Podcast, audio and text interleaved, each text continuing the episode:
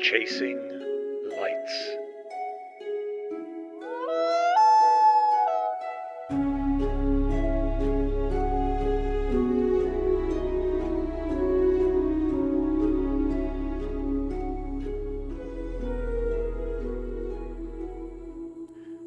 What is spring like in Alaska? Someone asked me that question one spring in a letter long after I had moved away to Chicago. I was grateful to answer it as it briefly lifted me out of a dark time. The winters were nowhere near as long or cold where I lived, but recent news made it difficult for me to see much light, really at all. I felt hopeless. But that question in a letter brought in a little light. I sat down to write an answer as best I could. Now, the tricky part of the answer is this spring doesn't really happen in Alaska. Instead of cherry blossoms, crocus, and narcissus, instead of Easter egg hunts in the grass and basking in the warm new sun, April and May are really about melting. There are occasional snowfalls, even blizzards, but mostly it's a time for melting. But it takes a while. As layers of snow built up over six or seven months were compacted into ice. The top layer is usually dark black from the soot and dirt kicked up by the cars, while inside every snowbank, the layers of snow are separated by the dirt, dog poop, garbage, and tree branches that fell over a long winter. It is a black layer cake slowly melting into a dark sludge. It stinks. Cold can keep more obnoxious smells to a minimum, another benefit to sub zero temperatures, but as the temperatures rise, so too does the aroma. A lot of what people like about Alaska is breathing in the clean air, and in April and May, it's not quite that wonderful. Now, compared to the smell of Alaskan spring, the garbage smells of New York City might not seem so bad. It just isn't spring. Everyone in Alaska calls it breakup. With winter over, it's no longer a pristine fairy tale landscape of white snow, no longer a time of smooth skiing and crisp, clear air. It's time to break up. The snow is black and broken, and it will take a while to go away. It's uncomfortable. It's ugly. But life on the other side will be better even if it doesn't seem possible at that very moment. We will all be different people when we get to the other side. It's called breakup mostly because of the rivers. You know, many frozen rivers are used as roads, allowing trucks to get deep into the interior every winter. Now, at some point, the ice will no longer support them, and not long after that, the ice will break up and begin to flow downstream again. Now, everyone wanted to know when that would happen. Therefore, in 1917, a group of railroad engineers bet a total of $800 on a lottery to determine the exact month, day, hour, and minute the ice would break up. In October every year, a tripod is set up on the frozen Nenana River near Denali with a string connected to a clock on the shore. Everyone in the state started to bet on breakup every year, and newspaper reports excitedly discussed the ice conditions, the odds, the history, and ultimately profiled the winner. The date vacillated every year between late April and early May. Now, my first breakup happened on May 8th, and last year's was April 27th. More dates are in April than there used to be, but most people expect that now. Breakup is destructive. Any building near a frozen lake or river could disappear in the ice forever, or at least be shattered to timber. Roads break up too, and frost heaves create three to four foot wide bumps in the asphalt that rise from six to 12 inches above the surface. Now, once while bicycling with my father on a bike path towards his office, he went over his handlebars when he was surprised by one of those heaves. I then smashed into him, unable to slow down in time. My father was in agony. His pelvis bone cracked, but amazingly, he got back onto his bike so we could go home. He ended up in bed for a week. I was okay, but for the first time in my life, had the wind knocked out of me. I couldn't breathe for a moment, and even though I started to breathe again eventually, it really shook me. I don't think I noticed my breath until it wasn't there. Every street and many front yards were flooded, as the melted ice had nowhere to go. It, it, just stood there on top of the frozen ground. My brother, sister, and I were all provisioned with high rubber boots, essential gear for a walk to and from school. Where there was ice on the sidewalk, we rushed to step on it so that we could watch it crack or shatter underfoot. The entire trip home to us was about cracking ice. Maybe we felt that it was our duty to help break up happen faster. Without us, who knows how long it would have taken. A block or so from our house, there were four vacant lots that formed a gravel park between streets. In the fall, the entire area had been leveled and dug down three or four feet below the sidewalk in anticipation of a new construction in the spring. No one noticed that it was essentially a square bowl until the snow melted. At that point, it became a lake. Water filled all four lots right up to the sidewalks. The water, like all the other snow melt, was dark and a toxic brew of garbage, building materials, and whatever else happened to be on the snow. As the temperatures bounced up and down, even after the melt, it would often have flows of ice on it, especially near the edges, where we would break ice, then wade in with our high boots. My brother and I went in together, and my boots were maybe a half inch higher than his, which allowed me to go just a little bit further. He, however, got pretty close, as he was willing to let the water rise to the very lip of his boots. We stood there, laughing, as we felt the weight of the water pressed against our feet and legs. One false move, and the murky water poured in, which happened at least once. It, it, really was a miracle that none of us became sick, but I suspect it was because uh, it was just too cold for microbes to grow that quickly. Now, when we looked up, we could see an older boy in an inflatable boat paddling around the lake. All of us who were younger looked on him with envy. How cool to be floating above a vacant lot. How lucky we all were to have our very own lake nearby, at least for that year. New houses were built a year later. When I wrote the letter to my friend, I was overwhelmed by the memories of my first breakup, but also of something else a little while earlier, on March 24th of 1989, an oil tanker called the Exxon Valdez ran aground on Bligh Reef in Prince William Sound. Over the next few days, it spilled 10.8 million gallons of crude oil into the ocean. As a result, 1,300 miles of coastline were inundated with oil. Now, to give you a sense of scale, how big that is, consider that the entire east coast of the United States is only a little more at 2,165 miles long. I first learned about the spill as I was walking to work in Chicago on a gray March day. A headline in a newsstand screamed about the worst oil spill in history. I lost my breath. How could that be? In the days that followed, there were all sorts of stories about the spill, about the negligence of the ship captain, about the lack of preparation for a spill, and about the attempt to rescue wildlife. It is very difficult to get to where the spill happened. It could only be accessed by ship or by air. Prince William Sound is 10,000 square miles. It's surrounded by 150 glaciers, and it's about 100 miles across. There are no interstate highways there. Somehow, cleanup efforts were initiated, but only 10% of the oil was ever recovered. The rest is still on the beaches, under rocks, or on the seabed. In the first year, between 100,000 and 250,000 seabirds, approximately 2,800 sea otters, 300 harbor seals, 247 bald eagles, and 22 orcas were killed. On the news, there were pictures of people spraying oil soaked beaches with pressurized hot water as if they were rinsing off their driveways. Other pictures were of those trying to save birds with soap and brushes. But after all that, decades later, the oil is still there.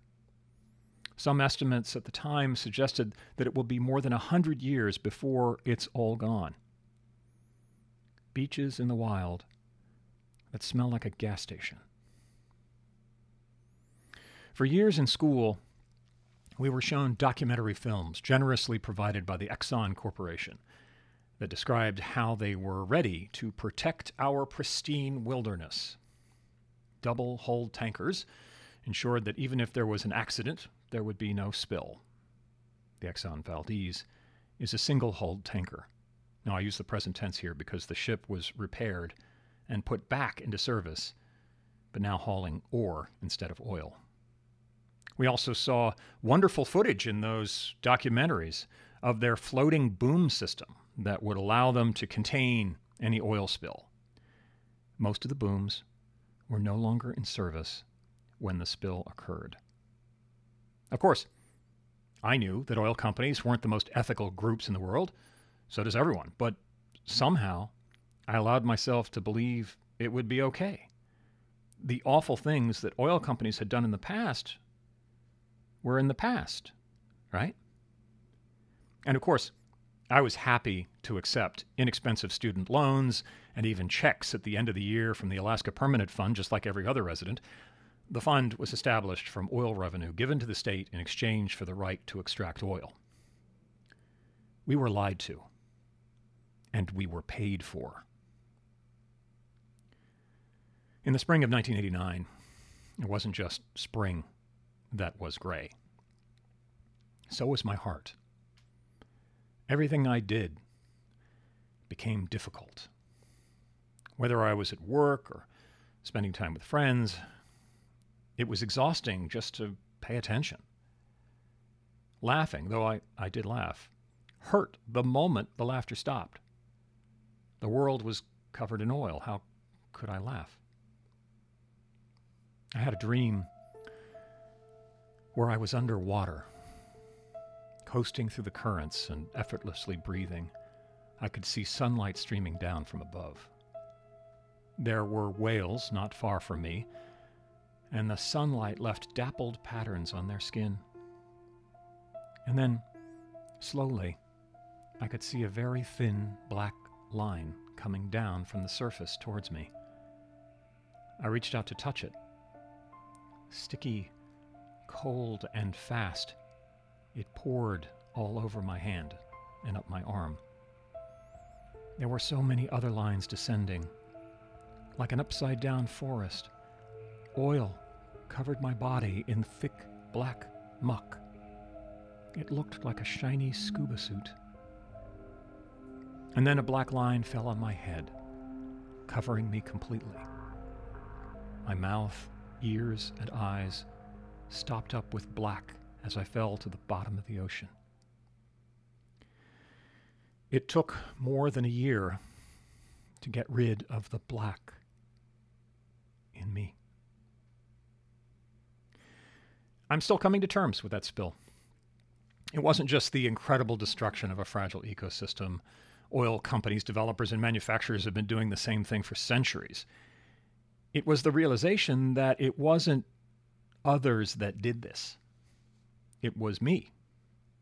I'm a partner, complete with dividend checks in the mail. Plus, there's fuel in my car, plane tickets to everywhere, natural gas to cook dinner and heat my home, and the plastic that holds my soap or packages the toilet paper rolls in a store. I use all of it. My life is better for it. So, how can I manage the responsibility of every step I take, and the discomfort of this knowledge? The answer for most people, myself included, is to look away. When the disasters happen, and they do so like clockwork, I'm concerned.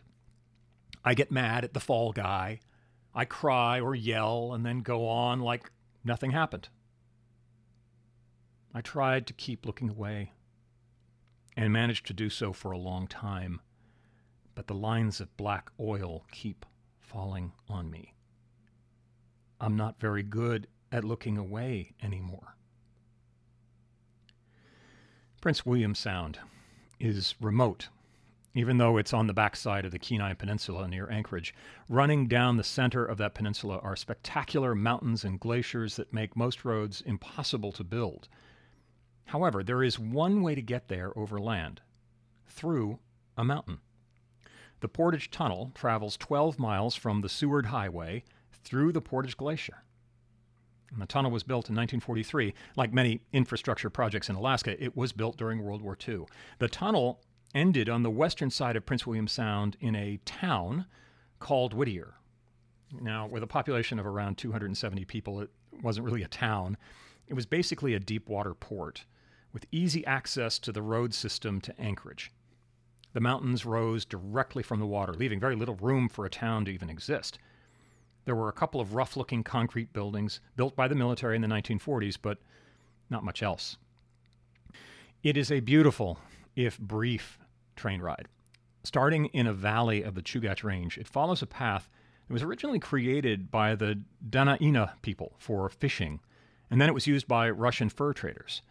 And just like most places, the roads always seem to follow what was there before. In a short time, the train went into a tunnel, and on the other side was an area that looked like it was a greenhouse with filtered light and bright green vegetation everywhere. I once saw a moose near the tracks looking bored as he chewed something that hung from his mouth. We then went back into darkness before emerging at the harbor. My strongest impression of Prince William Sound is that it looks a lot better than any nature documentary could hope to appear. Walking to the docks, eagles seem as common as seagulls. Otters dive and twirl on the surface, while clouds caught on mountain peaks spray their rain on plump evergreens above. The water goes out to the horizon, deep, dark, quiet. This is beyond the capacity of even the best IMAX film camera to somehow capture. Hollywood actually found a bit of Whittier after I left home. Filmed in 1985, Runaway Train was a movie based on an Akira Kurosawa screenplay. It starred Jon Voight, Eric Roberts, and Rebecca De Mornay. The film was about two convicts trying to escape from a high security prison in the middle of a blizzard on a runaway train. So basically, the title pretty much says everything you need to know about the movie. Mr. Voight and Mr. Roberts were very believable as tough guys in an extreme environment. However, as they climbed hand over hand without gloves on on their hands outside of the train going 60 miles per hour in the middle of a blizzard, I became very aware that these tough guys were actually actors from Southern California. Any Alaskan knows that if you touch metal when it's that cold, your hand will stick and the skin will stay there when you pull your hand away too quickly. It doesn't matter how tough someone is, they won't touch sub zero metal more than once. Still, it was fun to see the cute little train to Whittier star in an action movie. Now, on the other side of the Kenai Peninsula, it's possible to drive to little towns like Soldotna, Seward, and Homer. On a little holiday, we drove to Homer once to take a boat to Halibut Cove in Kachemak Bay around the tip of the peninsula. We stayed in a rented cabin opening to a field that ended in a bluff overlooking the ocean. I remember fishing on the beach. Now, my brother and I hated beach fishing, but we were continuously told to do it. Standing on a beach and casting a lure out into the waves seemed pointless. In all the times we had done it before, we had never caught anything. But we loved fishing, and it seemed to be our, our responsibility to do the beach fishing thing. So my brother and I were somewhat quiet as we cast out into the waves that day. We got bored with the repetition, but kept at it. Why can't we go out on a boat? That's where the action is. If we were on a boat, I'm pretty sure that we would have a fish by now. And then at some point, I saw it there was a fish. Silver and fast. I could just make it out under the water. My brother saw it too. And then we saw it again. And, and, then I realized that one of us had the fish on our line. Now, I didn't feel any more than the usual tension on the rod, so I assumed it was my brother's. And I said, You've got him. And he said, No, no, no, I don't. You do. And he was right. I started to feel more tension as I tried to reel him in. Wow, a fish. Even in that moment, I realized that I wouldn't have any excuse in the future not to fish on the beach. That was not great, but I did have a fish now. And excited, I reeled him in. Now, since we always fished with my dad around, we had no idea what to do with it. So, picking up the fish with the hook still in his mouth, I carried it and the rod all the way back to the cabin. I was probably yelling like a fool about catching a fish. My brother and I got to the cabin with all the grown ups there. They were excited and laughed as we got the fish off the hook and ready for cleaning. And my father told me that at that point, no one else had caught anything, that this was the first fish of the season. I remember how fresh everything smelled there. The air from the ocean danced with the trees and grass and blew in my ears. I had to shout over the wind to be heard, even by myself. There were no planes overhead, no cars anywhere. Occasionally I saw a fishing trawler, but over the wind, it was difficult to hear any motor or smell diesel fumes. But it wasn't just absence that made it special. The sky, the ocean, and the forest were so full of life. There's a hawk. Is that a whale out there? Can you hear the wolves? There was a large group of geese that would hang around the cabin on the great lawn. The geese were terrific fun. They would honk at us, and we would rush at them to see them scatter. I'm not sure why it delighted us so much, but it did. And I'm sure it was very aggravating to the geese. At one point, the whole gaggle was grouped together tightly. I ran at them, yelling and waving my arms. I, I knew that they couldn't go far because of the cliff, so I figured they would have to scatter to the sides. I ran at them hard, feeling almost angry, pushing them to scatter. But they went straight to the bluff. And at that point, I became terrified that they would fall over the cliff and get hurt, and in that instant realized how wrong it was for me to run after them. But then they leapt over the edge, into the wind, and took off.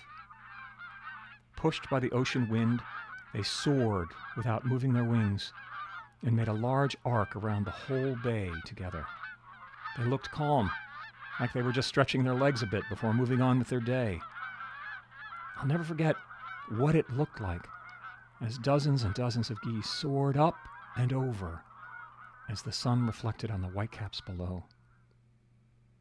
I also haven't forgotten my guilt for bothering those birds in the first place, nor the fear that I could have hurt them. And yet, even so, I was blessed and enlightened by the grace of their flight. My friend asked me what spring was like in Alaska. It's uncomfortable, but summer comes eventually.